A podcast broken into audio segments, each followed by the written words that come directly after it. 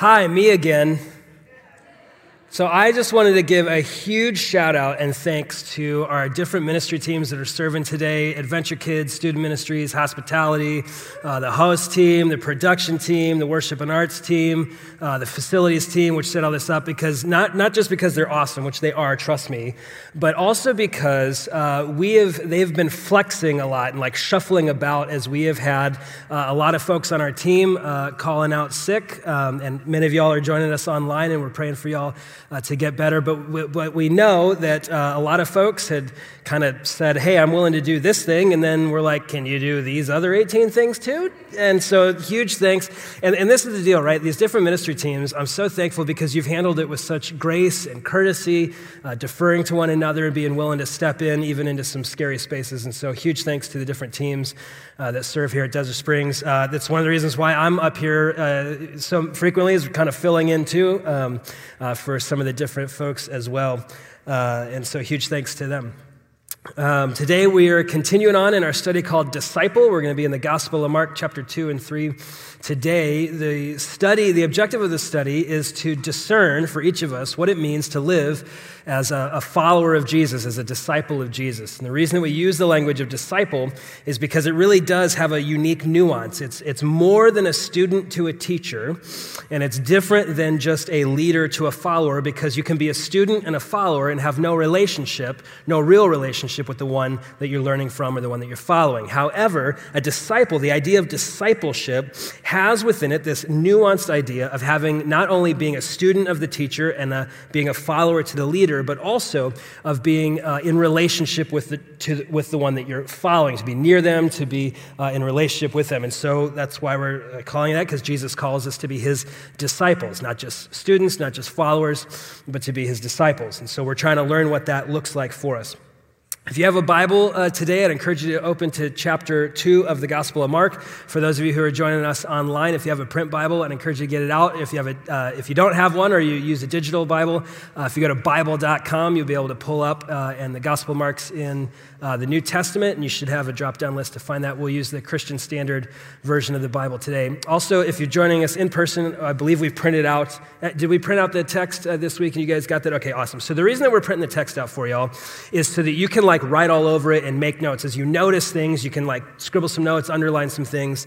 Because uh, sometimes if you have like a, a print Bible that you like, you're like, I noticed something, but I don't know if it's worth mentioning yet with pen to paper because if I do too much, then it's all scribbly gook and I don't know about what to do about that. So we've got it printed out for you so you can keep those. Uh, during this study, we're going to go through the entirety of the Gospel of Mark. We're not going to necessarily go in sequential order, especially when we get up to the weeks leading up to Easter. We're going to zoom in on uh, what's often referred to as Holy Week. Uh, but we will, throughout this series, go through the whole Gospel of Mark. And so if you stay with us the whole time, you will be able to brag to all of your friends at the Bible club that you're a part of that you went and did the whole Gospel of Mark I seriously doubt any of you are in a Bible club. If you are, come and talk to me afterwards. It's kind of like doing Bible trivia at a party. Everyone doesn't want to do that, evidently. So um, that's totally fine. Welcome to church. So, uh, here's what we're going to do. It's something, a practice that we've been doing throughout, throughout this study is before we begin to read the text together, we're going to connect ourselves to the ancient tradition of hearing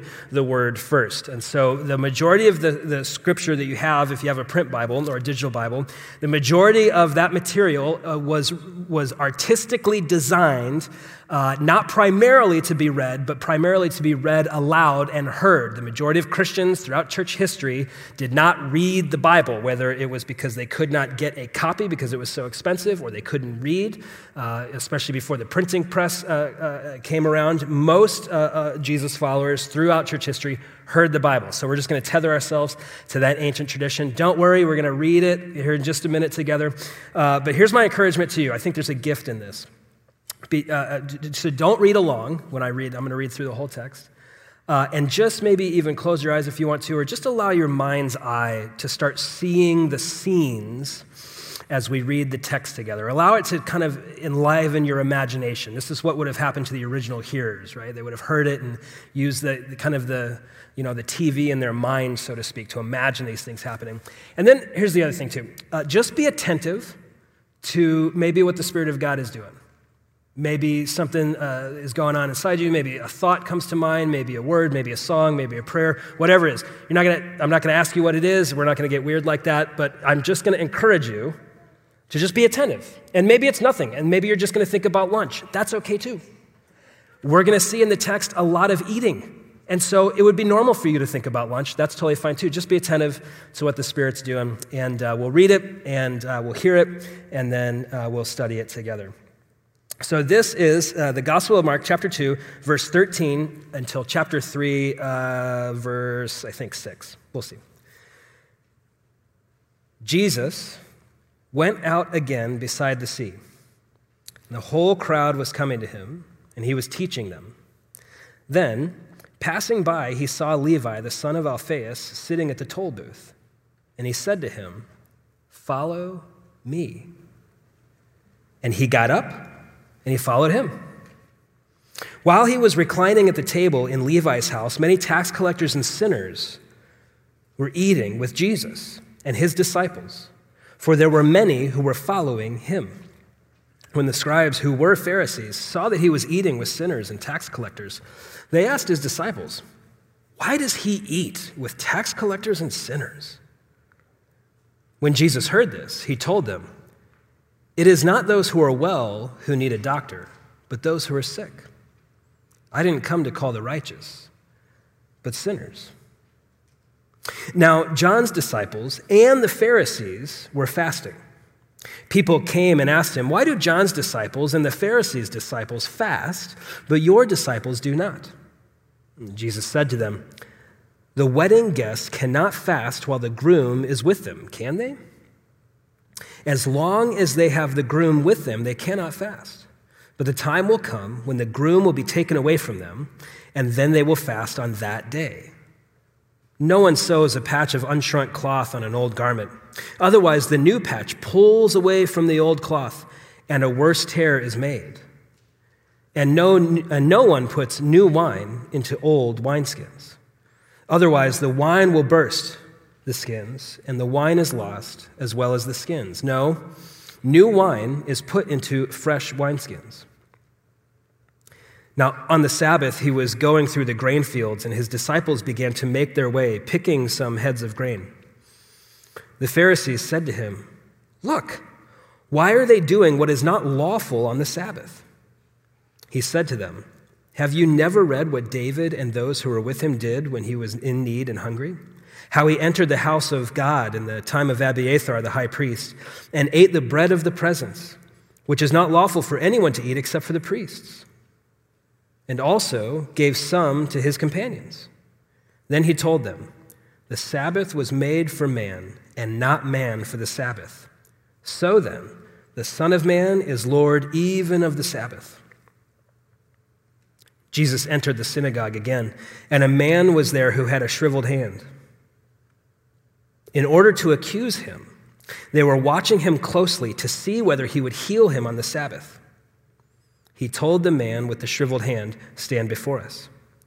Then he said to them, Is it lawful to do good on the Sabbath or to do evil, to save a life or to kill? But they were silent.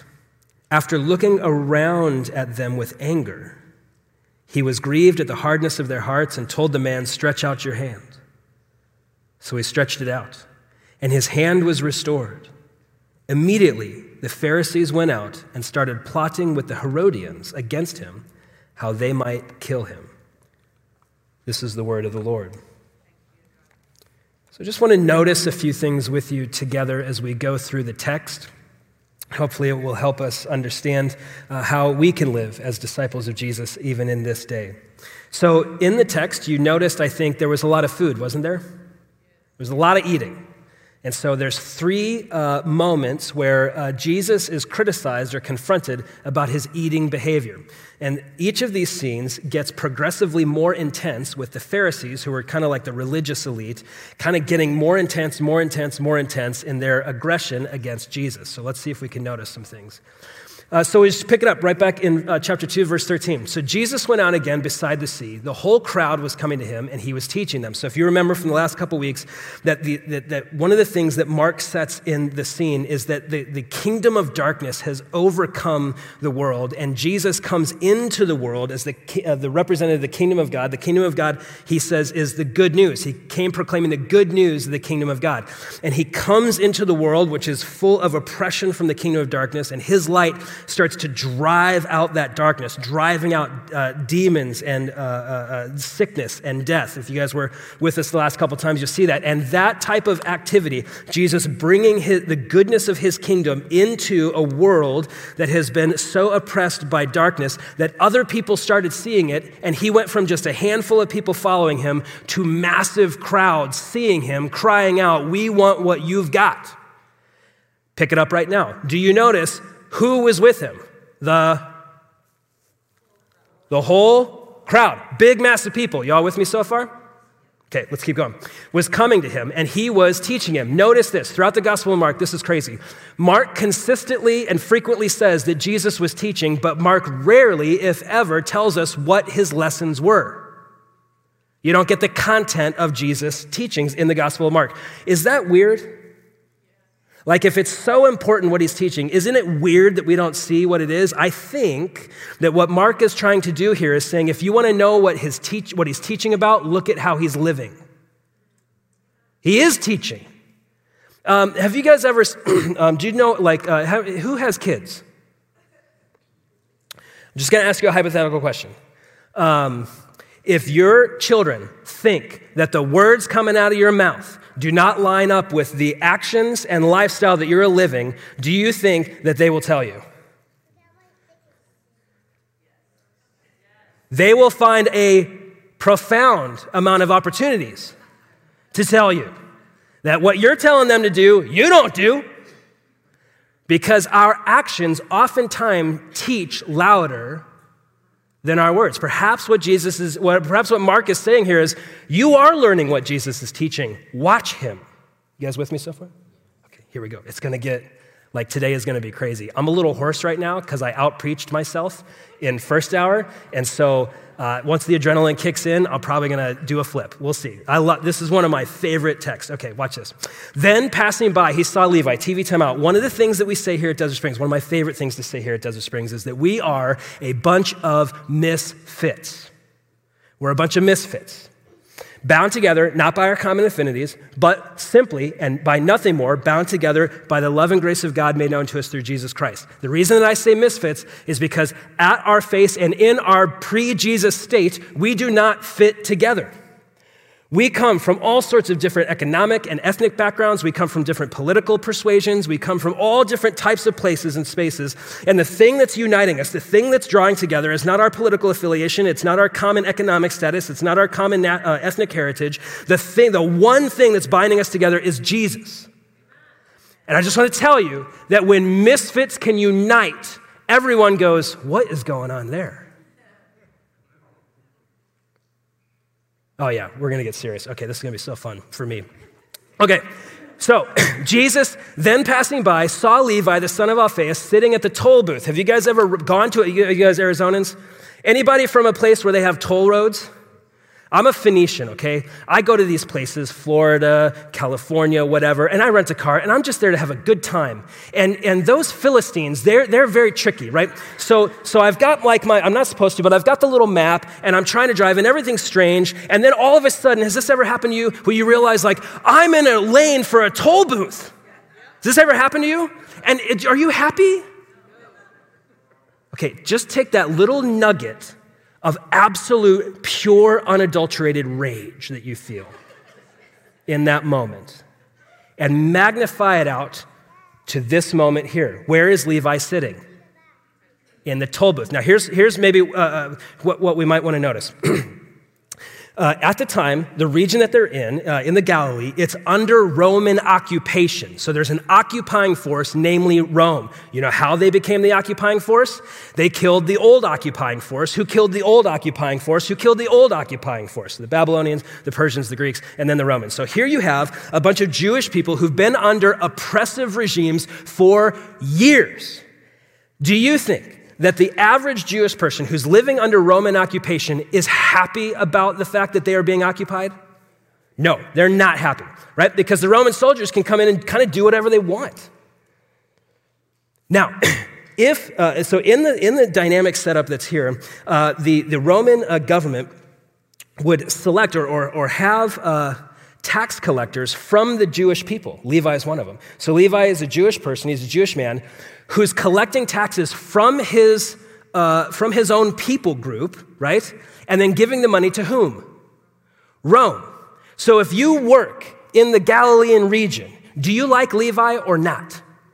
You do not like Levi. Now, here's the jam. If you were with us last couple weeks, you saw that Jesus, the first disciples that he says, Follow me, he says to some fishermen.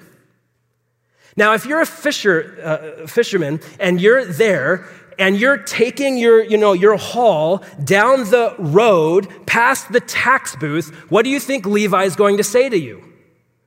Pay up.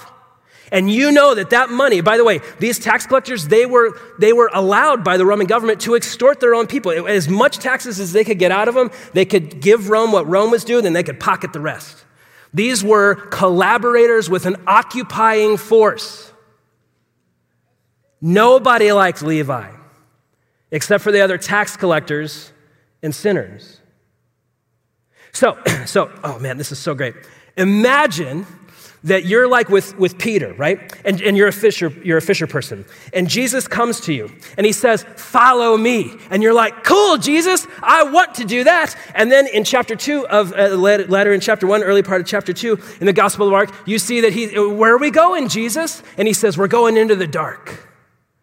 We're going to where the demonic forces live. We're going to where sickness is. We're to, we're to go do some healing and we're to raise people from the dead. We're to go into the dark. And you're like, Jesus, that's scary, but okay.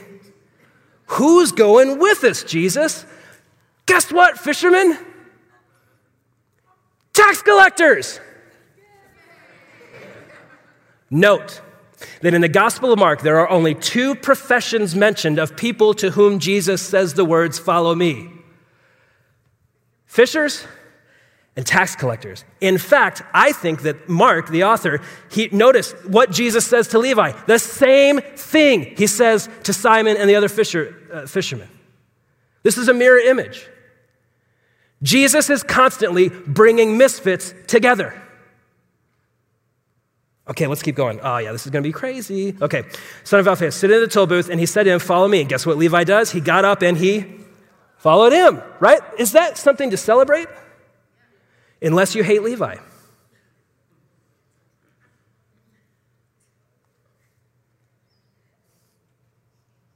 Right? Can we be honest with each other? Unless you hate the type of people that Levi is. This is the type of person I would never associate myself with, and now they're in my church. No, thank you. I told you it was going to be fun. Okay, let's keep going. While he was reclining at table, this is speaking about Jesus. How many of you guys are familiar with the holiday Thanksgiving? Okay, after the meal, if there's a La-Z-Boy recliner in your home, some elected official in your family usually has claim or domain to that La-Z-Boy, right? Like that, like the, the nine-year-old's not getting it, right? Is this, is this common occurrence? Okay. And generally, after the, after the meal, somebody will take the position of reclining. Is that a position that speaks to, I'm afraid of what's going on around me, I'm nervous? Or is that a, a, a posture of, I am at peace, I'm, I'm with my people, and I can recline among them? Jesus is here reclining. So this is more than just sitting, this is a feast, and he's reclining which means he's totally comfy where he is and who he's with. You guys got it? What's he doing? Is he sitting or he's reclining? Okay. Now, one of the things that we need to know about the uh, ancient tables, so at this time especially, to have someone at your table was a communicatory uh, means of saying to everyone, including the people at the table, these are my kind of people. If you had table fellowship with people, you were communicating, these are my kind of people. And what we we actually have record of manuals on how to do feasts and, and table fellowship within the Roman Empire. To fellowship with people lower than your estate generally brought you lower. So you were constantly trying to be at the table of those who are wealthier than you, more uh, at the table of those who are more powerful than you, right? Because it was, a, it was a social ladder, right? So you were constantly trying to get yourself. And by the way, when you sat at the table, you did not want to be last. You wanted to be closest to the head of the table because that was a symbol of power. So you wanted to be not last, but first, right? That was how you got power. Okay, notice what Jesus does. While he was reclining at the table in Levi's house, Many tax collectors and sinners which, by the way, does not only carry the weight of, uh, of moral decay. So, if, if a Pharisee were to use the word sinner, it would have been a whole package of people, almost like a profession, where it would have been like murderers and adulterers, but it also would have included uh, the poor and people who were not in a position uh, to, to maintain the traditions of their forefathers. And so, this would be people um, uh, like, like shepherds are actually included in the sinner category. So, this isn't just like moral decay, this is that, but it's also just people who cannot not or will not keep the religious traditions that the Pharisees held. You guys with me so far? It's a broad category. And the reason that I want to point that out is notice it doesn't say many tax collectors and other types of sinners. Do you see it? There's two, two categories here the tax collector and the sinner. Uh, we're eating with Jesus and his disciples, for there were many who were following him. I understand this text to mean that some of the tax collectors and sinners, like Levi, were also following Jesus. So you've got the devout uh, fishermen immediately connected to tax collectors and sinners, a bunch of misfits bound together by Jesus. Okay, let's keep going. When the scribes who were Pharisees saw that he was eating with sinners and tax collectors, they asked his disciples, Why does he eat with tax collectors and sinners? Notice the repetition. Uh, in the ancient world, to your knowledge, was ink expensive or cheap? It's very expensive. So if you were going to keep repeating a phrase, there must be some sort of intent behind it, right? Notice tax collectors and sinners keeps getting repeated. Why does Mark do that? I think because every time we read it, we're supposed to wince. Ugh, tax, ugh, ugh, ugh. Why does he eat with tax collectors and sinners? When Jesus heard this, he told him, It is not those who are well who need a doctor, but those who are sick. I didn't come to call the righteous, but sinners. Okay. Let's zoom in. Number one, notice that Jesus is not concerned about tacit approval. Jesus is not concerned about other people's opinions of who he's invited to his table. Jesus does not seem to be concerned about associating with those people. In fact, I would like to argue he invites it. Notice who's at the meal the fishermen, the Pharisees and scribes, and the tax collectors and sinners. And who's brought them all together? We are a bunch of misfits, bound together not by our common affinities, but by the love and grace of God made known to us through Jesus. Jesus has been doing this since the beginning of his ministry. The kingdom of God brings together different, different, different, not differences, but different as Scot McKnight says, that we are a fellowship of difference. We're different than each other. I'm going to, okay, let's go hard in the paint. Um, I am so convinced of this and committed to it, I might start preaching. I might get excited. A homogenous church, local church, has no gifts for you. A church of same has no growth for you or me. In fact, I think that a church that's same, where everyone's just very comfortable with each other, where, where everyone's same, where we see things the same way, not only do I think there's not spiritual growth, I think there's a huge danger of misunderstanding our prejudices and preferences as what Christians believe and do. Because all the 18 that are just like me think the same way. And then we're aghast when we discover that another Christian thinks or behaves differently than we do. And then here's what I'm watching us do as a community right now we just start saying, You're not a real Christian. You ain't like me. You ain't like us. Now, now, now, oh boy, okay, I'm gonna say this as pastoral as I can. That approach rips apart the unity of the church, and no one's impressed. No one looks in on a bunch of people who share the same political perspectives gathering together and saying, well, that's unique. It's not unique. That's what everybody's doing.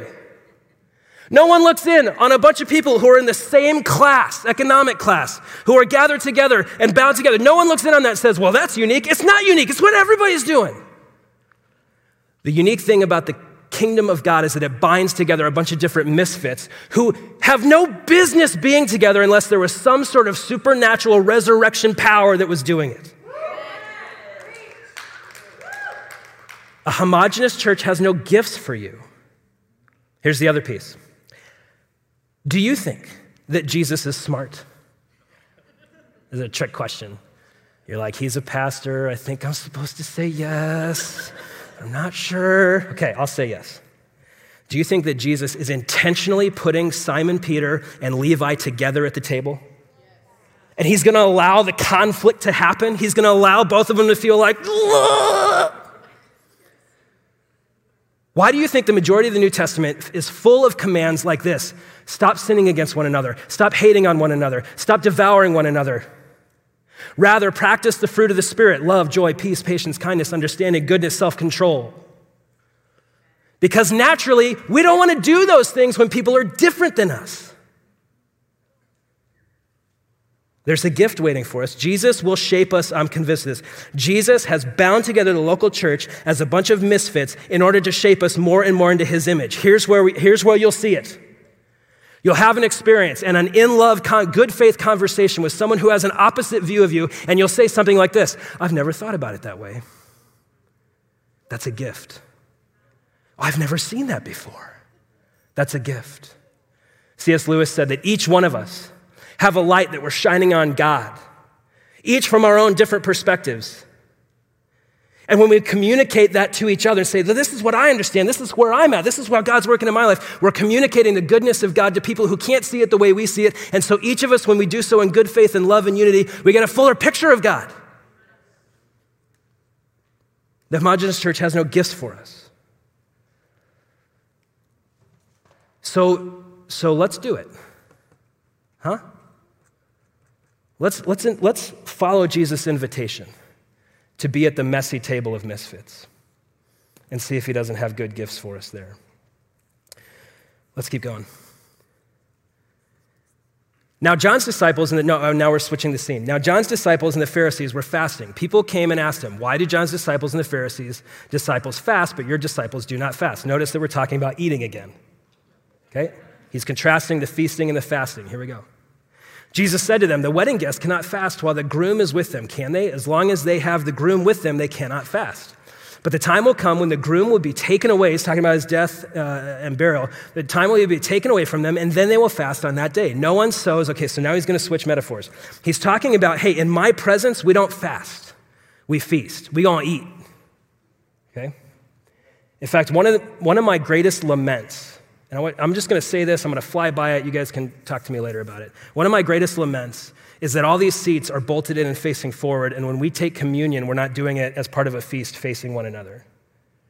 Like that, that just that eats away at me. So if anyone has some extra concrete that we can level this thing out and put some chairs in here, I'm up for it. And here's why. Because the center of our Christian tradition is coming to Jesus' table and feasting. Communion was always a part of a greater meal where people would come together, a bunch of misfits, around a common table, and they would eat a full meal and celebrate what God had done in their lives. And there was no cellophane. Right? Let the angels rejoice. No one sews. Okay, so now he's going to change. Now he's going to change up the metaphor. Notice this: No one sews a patch of unshrunk cloth on an old garment. Otherwise, the new patch pulls away from the old cloth, and a worse tear is made. And no one puts new wine into old wineskins.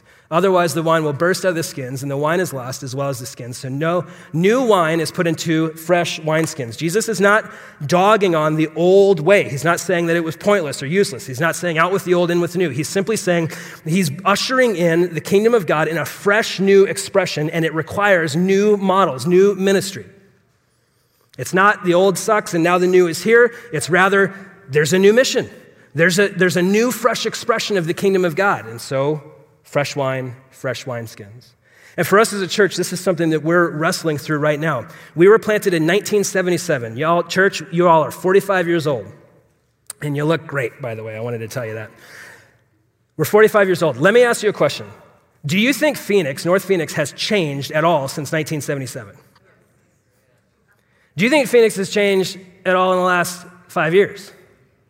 It's changed in big ways. Uh, we are continually uh, are in the top 10 over the last uh, few years in uh, biblically illiterate cities, meaning people don't read the Bible, in- including a lot of people who are part of church families. Uh, we also recognize that um, the politics of the area is changing. We recognize that the economics of the area is changing. We also recognize that there's a bunch of people coming that did, weren't not raised in Phoenix. So I was, I'm born and raised in Phoenix, so I'm a native. And this city has doubled in my lifetime, some by people who are born here, but a lot of that growth is people moving in.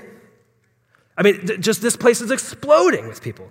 Yeah, we're different than 1977. And here's the deal in 1977, there was an expression of the local church in Desert Springs that was the right fit for the right time. And then in 1983, and 1989, and 1992, and 1997, and on and on and on. And here we are in 2022, simply asking, do we need fresh wineskins for this new wine? Right? We're not going to do things simply because it's the way it always has been. So we're praying through that right now because we think that the city's dramatically changed. I'm going to ask you a not, a not so hyperbolic question. Does this community need to see people who are on different sides of a political issue come together and engage in loving civil discourse. Does this community need that? Does this community need to show that people who fly different flags can lay down their flags and unite at a common table with one common king? Yes, our city needs that. Does this city need to see a bunch of misfits who, right now, the hate, entertainment enterprises, do you hear me on that? The entertainment enterprises that are making billions of dollars on our corporate rage is succumbing people and baiting us down into a place to where if you have a different conviction than me, you're my enemy. Yeah.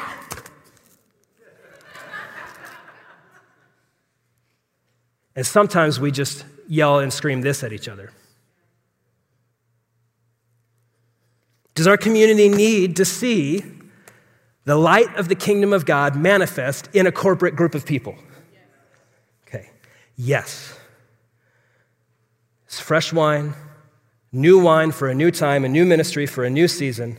And so we're not trying to say that that which has come before us is at all bad. It was the right move at the right time, but there's new moves we need to make as a church. And that's scary. Following Jesus into the dark is scary.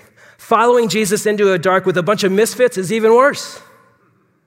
But there's so many gifts for us waiting. There's so much beauty. Have you ever experienced the gift and the beauty of a reconciled relationship that seemed irreconcilable? And there are many right now who are like, there's this one relationship I have, but I just. And here, here's just what I would say Christ rose from the grave and he can raise dead relationships back to life again. And a lot of times he's going to use his local church to do that. We get to model that. And so, just as your pastor, this is just my, my plea for you, my invitation for you. Man, let's do this together. And let's not be so concerned about the things we do, but the type of people that we are. Let us not be so cur- concerned with our curriculum that we're teaching, but the lifestyle that we're teaching, just like Jesus did. Let's be a people committed to continually practicing the fruit of the Spirit in 1 Corinthians 13 love when we approach one another, not in suspicion, but out of curiosity, expecting that God has a gift for us there. You see it here in the text. We, okay, yeah, I'm going to do it. Um, we can bemoan and complain about how those people are influencing our city or we can simply say, our mission field is growing and we have a greater opportunity to put on display the kingdom of God in this moment. What a gift we have. And in joyous anticipation, we can say, come on in. Everyone's welcome at Jesus' table. And then we can practice the fruit of the Spirit. We can keep pointing each other to Jesus. I'm going to do an exercise right now. And I think this would not be easy. I'm not going to do anything weird, but I just would ask that you would close your eyes for a minute. And I want you to imagine the people that you do not like, like the people group. So think about your affinities, think about your, your convictions, your, your politics, your economic status, your, your ethnic heritage. Think about people that are different than that. Maybe even in there, there's a category of persons that you just, you don't, not only do you not like them, you don't approve of them.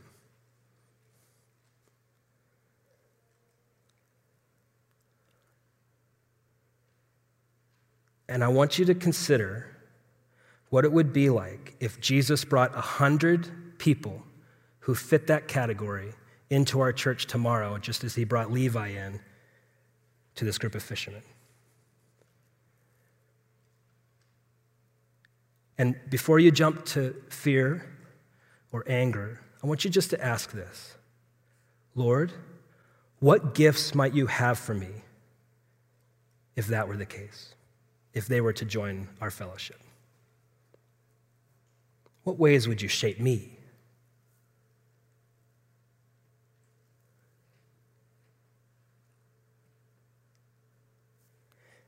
You guys can open your eyes. That's hard for me to do because I've got a big list. I'm very opinionated. You guys know these things arrogant, rude, combative. And so I got a big list too. But the more and more I, sh- I spend time approaching people with, with curiosity instead of suspicion, recognizing that in this conversation, I'm not trying to change them, but I'm going to recognize how the Spirit might be changing me it has radically transformed my life and grown my relationships exponentially more than my default, which is combative.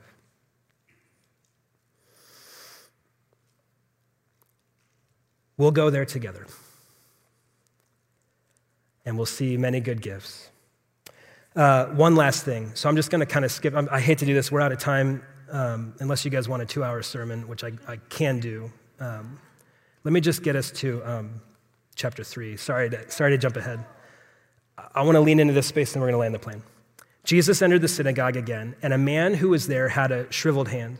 In order to accuse him, notice what the Pharisees are doing. In order to accuse him, they were watching him closely to see whether he would heal him on the Sabbath. What are the Pharisees, what are the religious leaders that are supposed to be shepherding the sick, including the man with the withered hand? What are they doing instead of attending to the man's needs?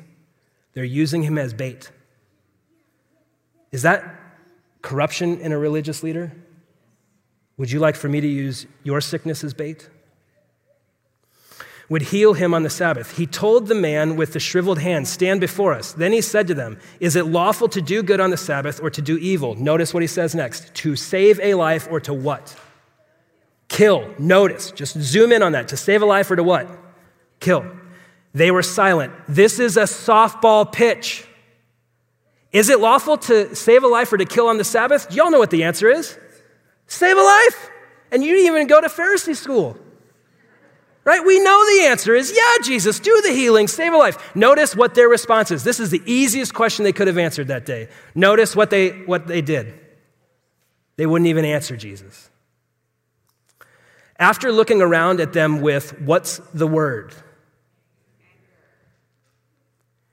When Jesus brings fresh wine and wineskins, a new, fresh expression of the kingdom of God, who gets angry? The powerful religious elite. And when the powerful religious elite get angry and combative, who gets angry? Jesus. If that's not something for us to meditate on for the next few years, I don't know what is. They're resistant to his change. They're resistant to his expression of the kingdom, and they're angry, and he's angry right back because they've corrupted their faith. He was grieved at the hardness of their hearts. This is, uh, I think he's riffing on the, the language that's used of Pharaoh's heart in the Exodus. And told the man, Stretch out your hand. So he stretched it out, and his hand was restored. Immediately, now, do you remember what Jesus' question was? Is it lawful on the Sabbath to save a life or to what? Kill. What did Jesus do? He healed the man. What do the religious elite do who are, who are stuck in their traditions? What do they do? They immediately plot to do what? What is better, to heal a withered hand on the Sabbath or to plot Jesus' murder on the Sabbath? Do you, do you see the profound uh, resistance against Jesus. And I'm just going to land the plane here. The Pharisees went out and started plotting with the Herodians. Okay, if there was a Pharisee in this room a moment ago when I said, Imagine a group of people that you do not like and you do not approve of, the Pharisee would have imagined a Herodian. They did not like each other. They were on opposite sides of how to do government, politics, power, and religion. And if we had a Herodian here, when we did that little uh, imagine a group of people, they would have imagined the Pharisees. So notice this we're, we're not even halfway through the Gospel of Mark. We're the early part of the third chapter in, and notice, notice, notice that the Pharisees and the whom? Herodians are plotting together to kill Jesus. Those guys are misfits too. The kingdom of God unites misfits around Jesus in unity, peace, and love. The kingdoms of this world unite misfits in hate, rage, and fear. Both kingdom structures that are at play unite misfits. Only one leads to flourishing, the other leads to death. Let's pray. Lord, we love you. In this word today, Lord, we know that it is very difficult for us, it's extremely difficult for me as I see you pairing together a bunch of misfits. And yet we know it's for our good, and so we submit ourselves to you. Let us not be quick to offense. Let us not be quick to fear. Rather, let us be quick to listen. Let us be overflowing with compassion. Let us defer to one another, treating each other with curiosity and not suspicion, expecting good gifts to come when you work through a unified body of misfits. We love you, Lord. It's in your name we pray. Amen. Church family, I love you. More importantly, Jesus loves you so much. Let's be people who live in light of this truth. We'll see you guys next week.